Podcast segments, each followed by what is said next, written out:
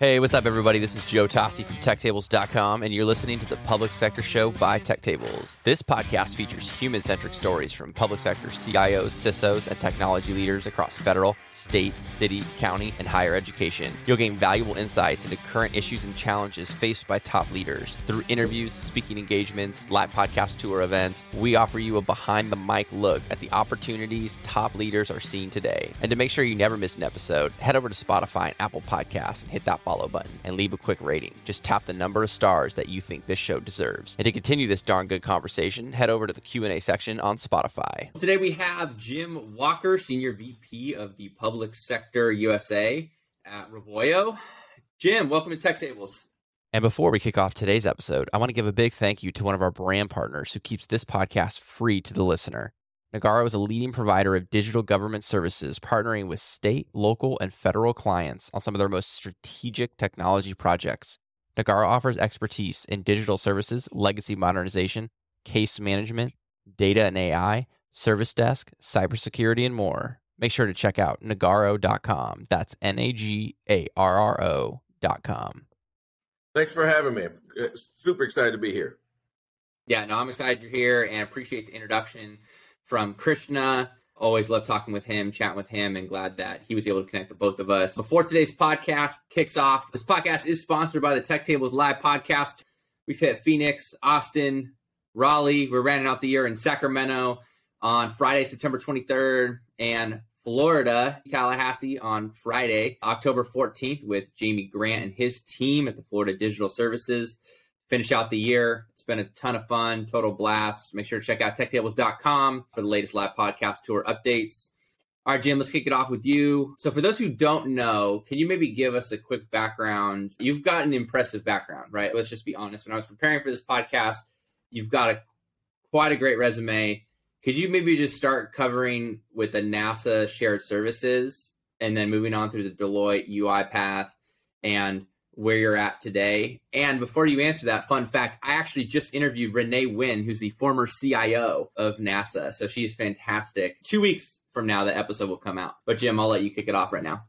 Good. So thanks, Joe. Look, you're turning out to be quite the little influencer in this space, and this space needs an influencer. So congratulations on doing some good stuff. And I'm looking forward to your in-person event in Tallahassee. As you said, I've got a, a long career, 32 years in the federal government.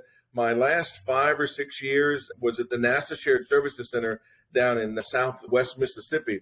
A crazy fun time, and I wanted to join that specific organization because they are fee for service within NASA. And I really wanted to get a better understanding of the business part of working when you're trying to drive money and income and that's what the shared services does. It, it, doesn't make a profit. It tries to break even for the rest of the agency so that they don't pay excessive amounts for administrative functions. We ran across robotic process automation at a shared services outsourcing network conference down in Orlando and said, wow, this is absolutely an opportunity to do something that hasn't been done. So we fielded down there after about five months of working, uh, fielded the first robot RPA robot in the federal government. It was extremely exciting. After that, I like I said, I've been in for 32 years. I said, let me go see what about the private sector. So I joined Deloitte's team, a great team there. They were all focused on doing good delivery of services to government. And we delivered the Treasury Department four robots out at Parkersburg, West Virginia, at their shared services center. And it was getting them pretty obvious to me that RPA was going to have a play not only in shared services across government, which in and of itself would be a great opportunity to save money and make government better, but the rest of federal government also.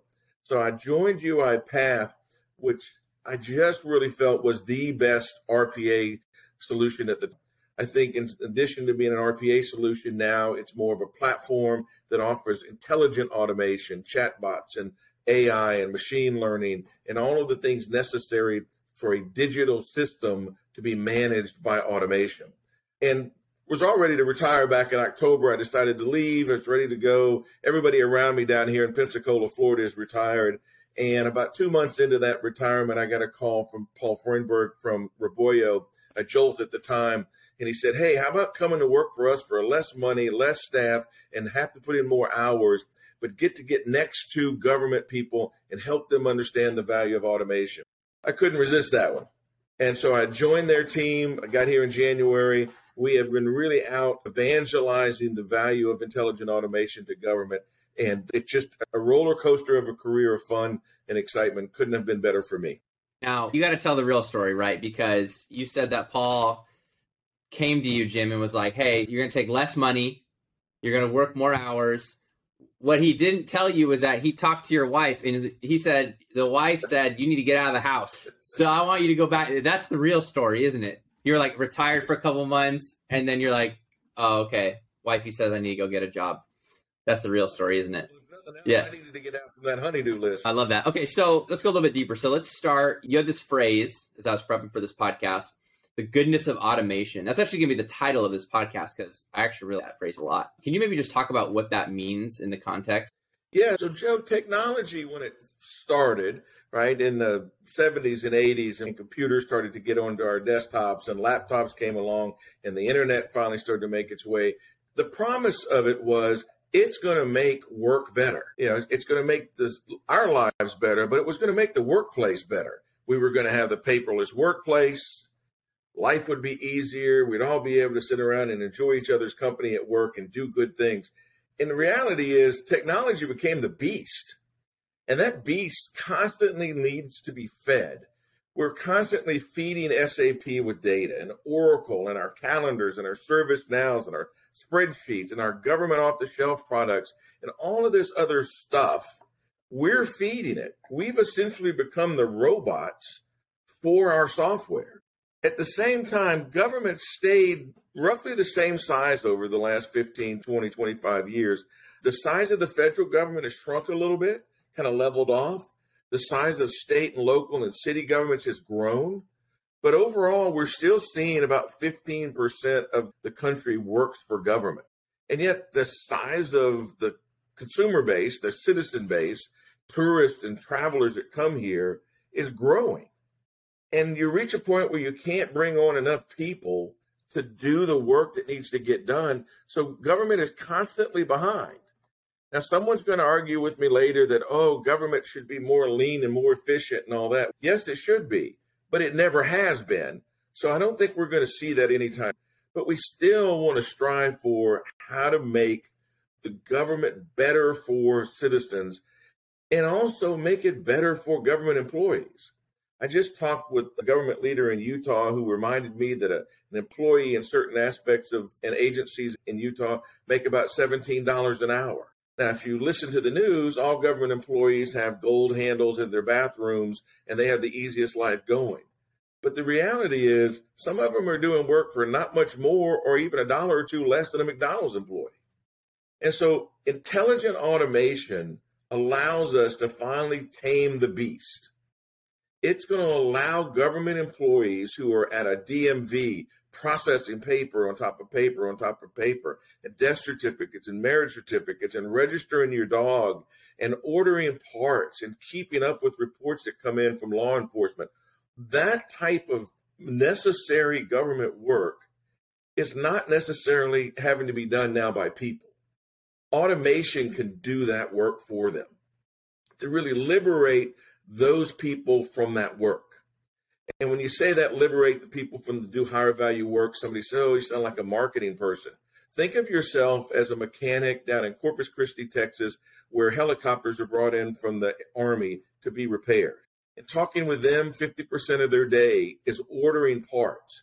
Do we have the part on hand? If we don't have the part on hand, we have to order the part. Has the part arrived? When is it expected? All of that type of stuff. The goal of the the facility in Corpus Christi is to have a helicopter come in, completely overhaul it down to its smallest part, and get it back on the line to do humanitarian missions in Africa or to do military missions and wherever they're called to do it. Spending 50% of your day is not what a mechanic wants to do typing on a computer. Automating that work, having a digital laborer work with that mechanic, it's not only going to get that helicopter back on the line faster, but it's going to allow that mechanic to do what he or she does best, which is do maintenance on vehicles. Another quick example child welfare caseworkers in New York, San Francisco, Chicago, Dallas, you name the big city. 60% of their day is spent typing reports, gathering data, finding things. And the things that they're doing with respect to digital is pretty much the same all the time. And because it's so similar all the time, a bot could be trained to do that work. No child welfare employee gets up in the morning and says, I hope I can spend 65% of my day behind my computer. They would like to be out visiting a home. They would like to be at a school checking on one of their new people, one of the new children. They'd like to be doing better things for children who are at their most vulnerable time. But they also have to do this necessary government paperwork so that everything can be documented. And so using automation for good government is an opportunity for us to give a government employee his or her own personal digital laborer, their own intern. And two of them can make themselves not only more productive, but make themselves productive in a way that it helps you and I as citizens asking for services from the government. Yeah, that's really great. I want to pause here real quick because you mentioned a use case that I think is fantastic. So the child welfare use case, it's across the U.S. I had a great conversation. I think this is episode 106 with Shauna Rogers and Krishna. My live, my last live podcast in Austin, Shauna actually talks about on the podcast.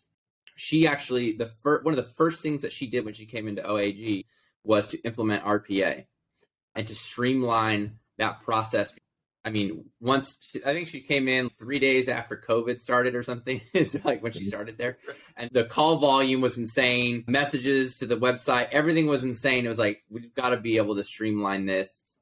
It's not going to happen with humans, and we've got to do this very quick.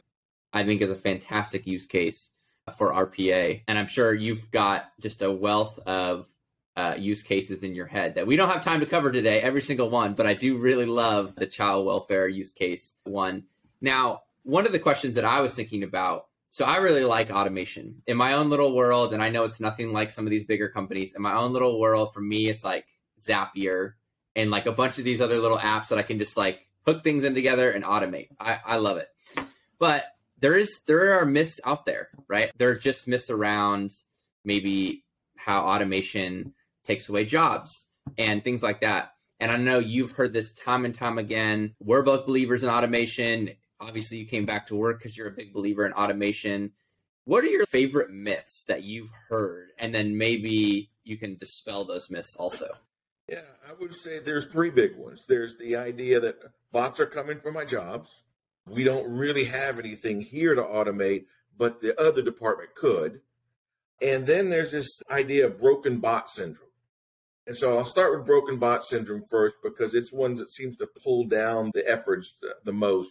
Broken bot syndrome says that bots are costing a lot to keep up and manage and maintain. Okay. If you're building them correctly, if you're building them on processes that are highly automatable, bots aren't going to break on you all day long. Is your network going to stop working and the bot can't work? Of course. That's the same for your humans. Is your application going to get an update? And nobody told anybody, just like they don't tell any of your staff, and suddenly something's moved from page two to page four and nobody knew and it creates disruption. Of course it is. The good part about it is with broken bot syndrome with bots is if you build them correctly and there is a change, it doesn't take very long to go in there and fix that change. I don't need to pass out the change to 300 employees. So they don't mind that it's not something that they know about. When I go to the ATM machine, I have no idea how it dispenses exactly the amount of money I ask for every time but I've done it enough now that I know it will do exactly what I want it to do, which is dispense what I need. So uh, that broken bot syndrome really bugs me because I think that's just examples of poor development, not the bots themselves. The other one, they're coming to take my job. First of all, most government employees will tell you they don't get to do their entire job all the time. They do the things that get them yelled at the most. And that's an eight hour day for most knowledge workers in the government. So if I'm able to automate 10 or 15% of that work for them, and that frees them up to get to that other 15% that they weren't getting to already, then no one's at risk of losing their job, but we're getting more of what we wanted from that employee because they're partnered with a digital laborer. And of course, if I do automate 30% of their work and they only were missing 5% of their work. They've got some extra time on their hand. How about we use them for some of the things that we've always thought would be great to do?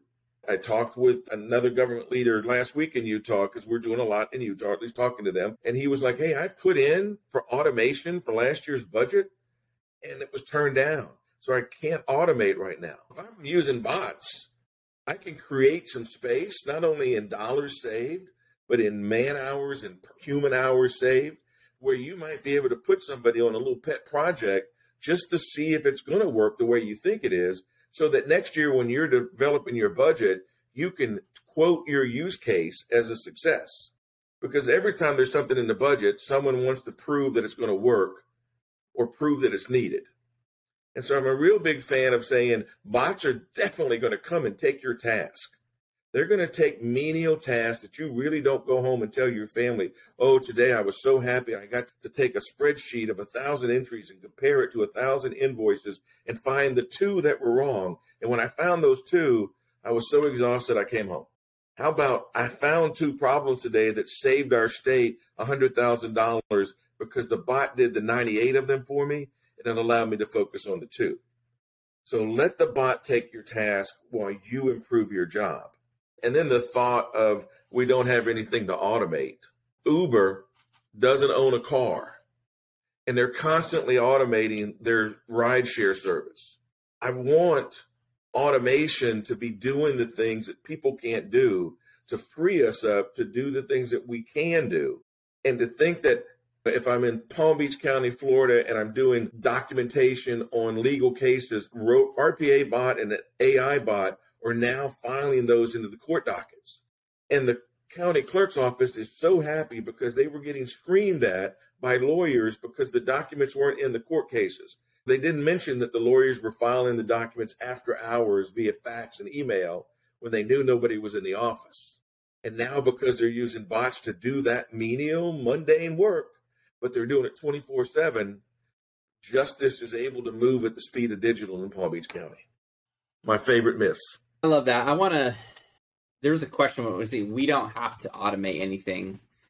What I was curious. What questions do you ask back to them around their workflow and process to maybe provide clarity around? Hey, this is actually how you can actually go automate. What questions are you maybe asking to get them to think about, to get agencies and other folks to think, oh, you know what? As I'm going through this process, we could actually automate X, Y, and Z, and I didn't think about that before. Oh, yeah. So part of it is I'm going to be in Texas this week, flying out there for Wednesday and Thursday. We're doing some hands on activities with state employees. Because when you PowerPoint people to death, they don't necessarily walk out going, okay, now I'm thinking like automation. I'm ready to go. They're thinking like, oh, another PowerPoint automation. But you put them in front of simple RPA bot or a chat bot or explain to them how machine learning works. They're smart enough to then go, wait a minute you're saying that if if a bank has a statement and a bank has some receipts, that a bot could compare the statements to the receipts and tell you whether there's a problem? I've got this tax base thing that I have to do very similar to that. Or I have this voter registration list that I have to do very similar. I get a list in from somebody else in the county and I've got a list of people who paid taxes last year. Could the bot compare those for me and do the same reconciliation? Of course it can. So I think giving them hands-on demonstrations of it is a lot better than PowerPoint demonstrations. But I also think we have this this thing at Roboyo, we call it Human Plus. It's Human Plus Digital. It's almost to your little motto for the podcast about helping people understand the human side of automation. It doesn't matter what the technology is, it's the idea that if someone can do reconciliation because they're comparing a list to a list, then this could be done for you also or helping them understand that in Palm Beach County, again, a court document comes in at two o'clock in the morning. And a bot looks to see is it a court document or is it something else? And if it's a true court document, it passes over to the AI, which is a lot smarter. It, it learned a lot more about this. It compares it. It figures out what court case it goes with. It pulls the data that's needed, gives it back to the bot, and the bot files it in the court docket. Now, most people would say, oh, that that could only be done by Mary and Mike. They've been in our in this job for 27 years. That's all they do. First of all, are Mary and Mike really that excited about doing that every day? Or is it just what they started doing years ago and they got good at it? And the second question to ask is can we really afford for Mary and Mike to be doing that when we have backlogs in other aspects of our government services? Shouldn't we ask Mary and Mike to move to do something more important for the citizens that we're serving because we can automate this? And I just real quick example, my dad's 89 years old now. When he was a kid in South Mississippi, he pulled behind a mule during the summers to plow fields. He was never unhappy when they brought the first crappy little tractor to them. Because being behind a mule is not nearly as good as riding up on a bumpy tractor. So we have the ability today to stop doing and pulling behind a mule and put things on a tractor. And our tractors now have air conditioning, radios, GPS driven they are doing better than before. We didn't have to step through all of the slow paces to get to good. We've gotten to really good tractors now. Automation is the same way. Yeah, I love that example of your dad. Can't imagine he was like, I want to get back to work. He couldn't wait to join the Air Force. the hard way. As soon as he legally could, he joined the Air Force. He's uh, like, I can't be behind this mule another summer. It's a great incentive. So in life, there are in life and in technology, there are hidden costs. I, and when I took econ in college, they call it opportunity costs and i love that i love that term what are the opportunity costs of not using rpa what do governments stand to lose if they pass up on this first and foremost the obvious is they stand to lose the support of their citizens because their citizens are in a digital world now their citizens are waking up in the morning and texting their friend in germany and they're reading a newspaper from japan and they're checking a survey that they put out last night on the social media thing.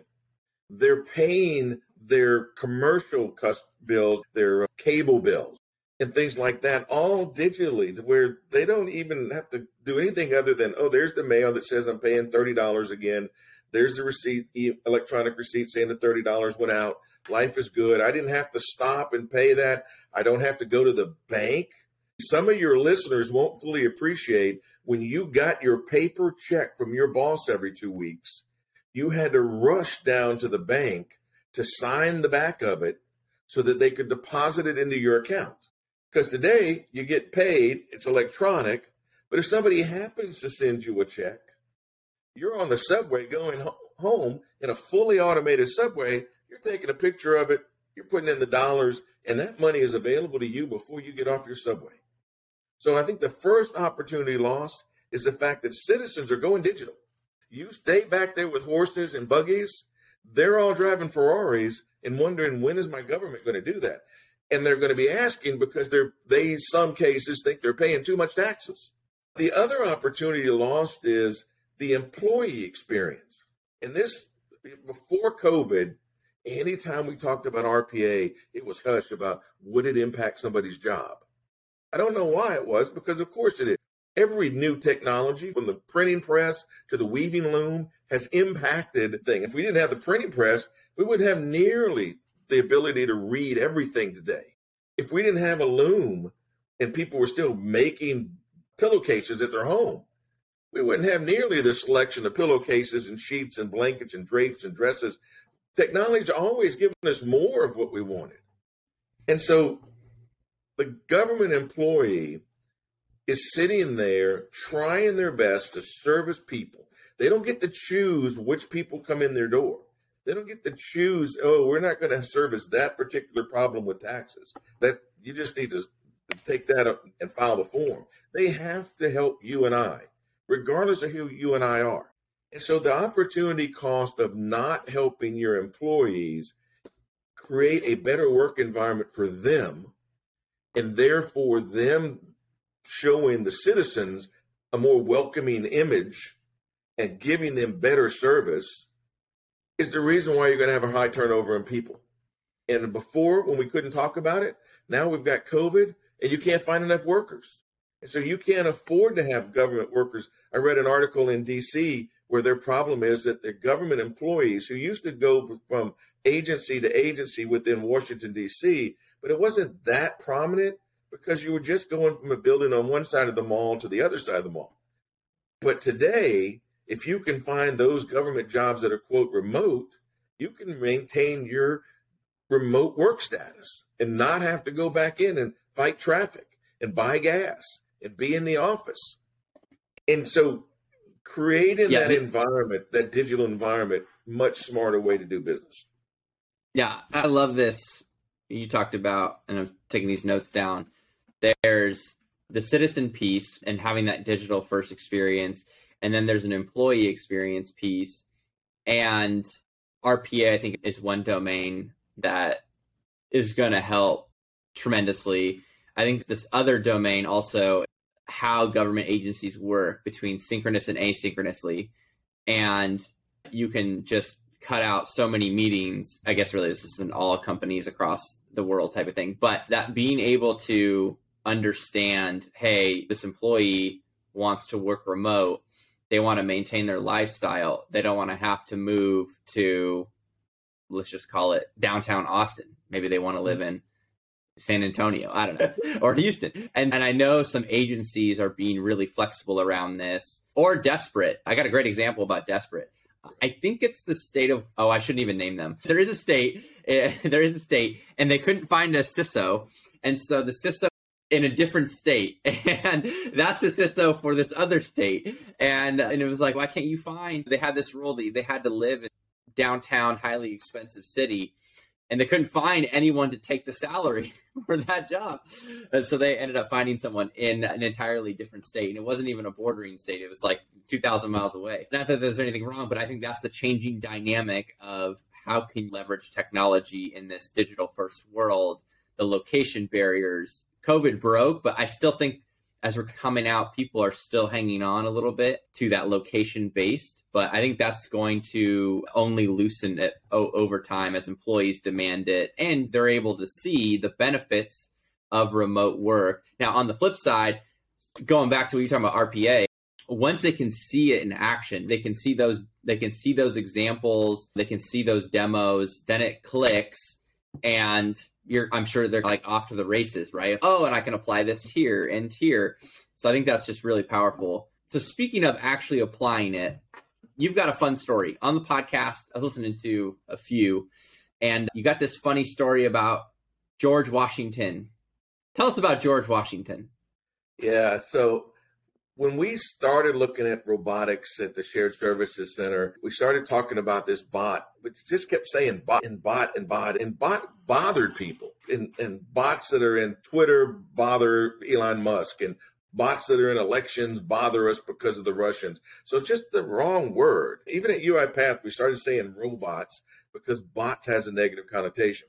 What we did at the Shared Services Center was two or three weeks, we would hold a little lunch and learn. We'd bring sodas and cookies and invite anybody into the atrium that wanted to just learn about automation because bringing your people along with your automation journey, it's just critical. You know, you can force it down their throats or you can have them embracing it. So we wanted them to embrace it. We brought it in and we kept talking about it.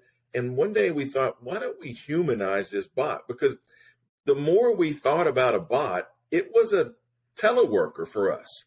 It could have been a teleworker. We were in South Mississippi. It could have been in Jackson, Mississippi. It needs license to do work on software where a human needs license. It needs VPN access to the government network. It needs credentials to log in and be audited. It, it needs essentially all the things that we needed. And so we decided that we were going to beat the Internal Revenue Service at their first bot. They were working to get the first bot out there, had a little head start on us. I think they picked one that was a little more complicated than they wanted. And we end up with the first bot. We name it George Washington as the first bot and actually named it George Washington bot. 90 days after our first bot deployed, we we get a message that the passwords expired, as all passwords expire at least at 90 days called downstairs to the help desk and said, Hey, I need to change the password for George Washington bot. His password, and I'm using his password, is expired and we need to get it fixed. And you could just hear the wheels of the thinking in that in the mind of the call agent. And finally the call agent thinking, Hey, is this socially engineering trying to get access to one of our accounts? Could you ask Mr. Washington to come downstairs and change it himself? like, no, this George Washington bot cannot do that for you. And to take it one step further, we were working on a second bot for NASA. We were doing it with the CFO's office at the headquarters in DC. And it came to the point because it was a financial type of activity where they wanted to have segregation of duties because we wouldn't let a person do both things. So we wouldn't want a bot to do both things. Now we know technology wise, we could zero out the cache and it could do both things and it wouldn't be a risk. But it was just easier for us to create the John Adams second bot, second president. And we thought we were going to go through a whole campaign of naming all of the bots after presidents.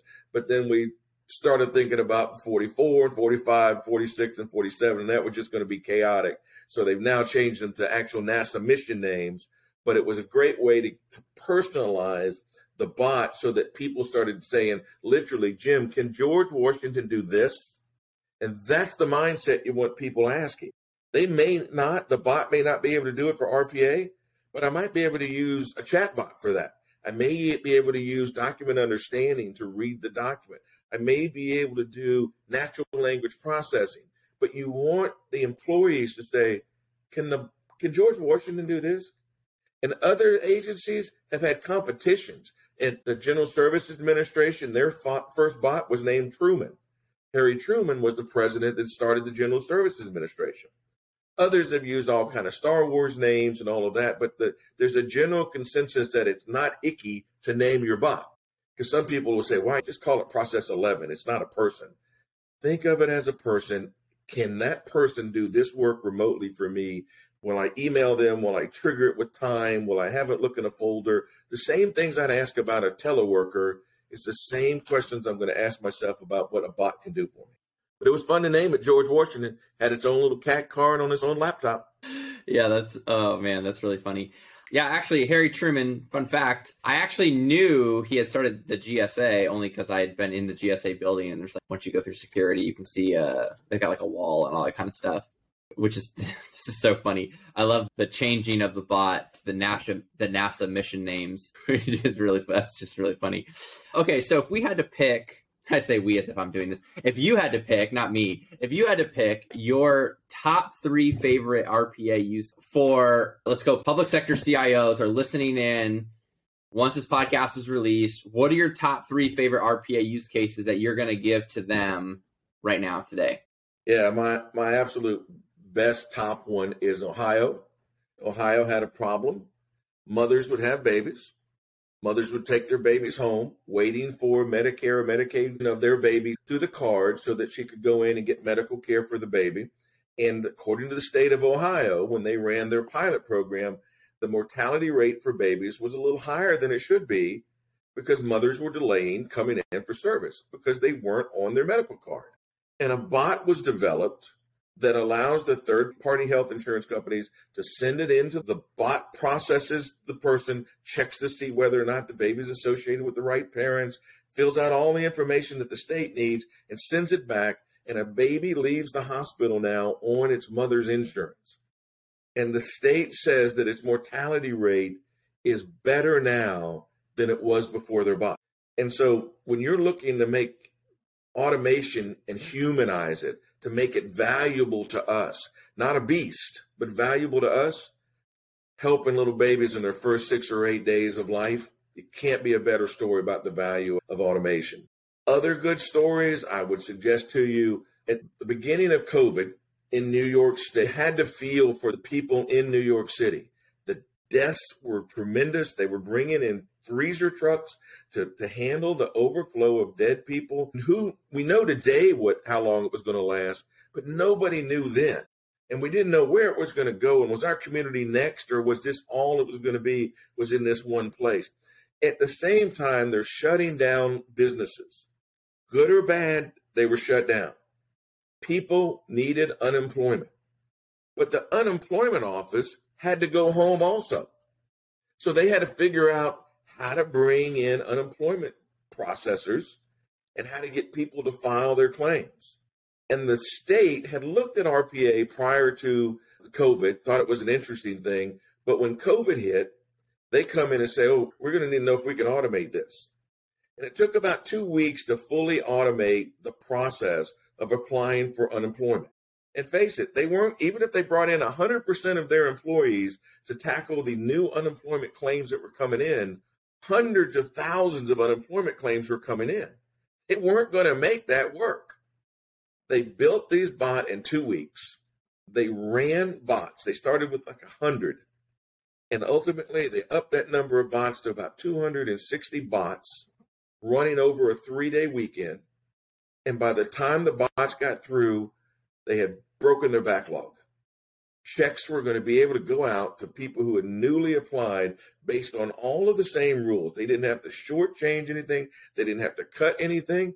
And the thing I find really valuable is the state's leadership talking about how that process prevented fraud in the tune of a billion dollars worth of fraud. If all 50 states had something even close to that, we could have 30 or 40 billion dollars in fraud detection solved by using automation.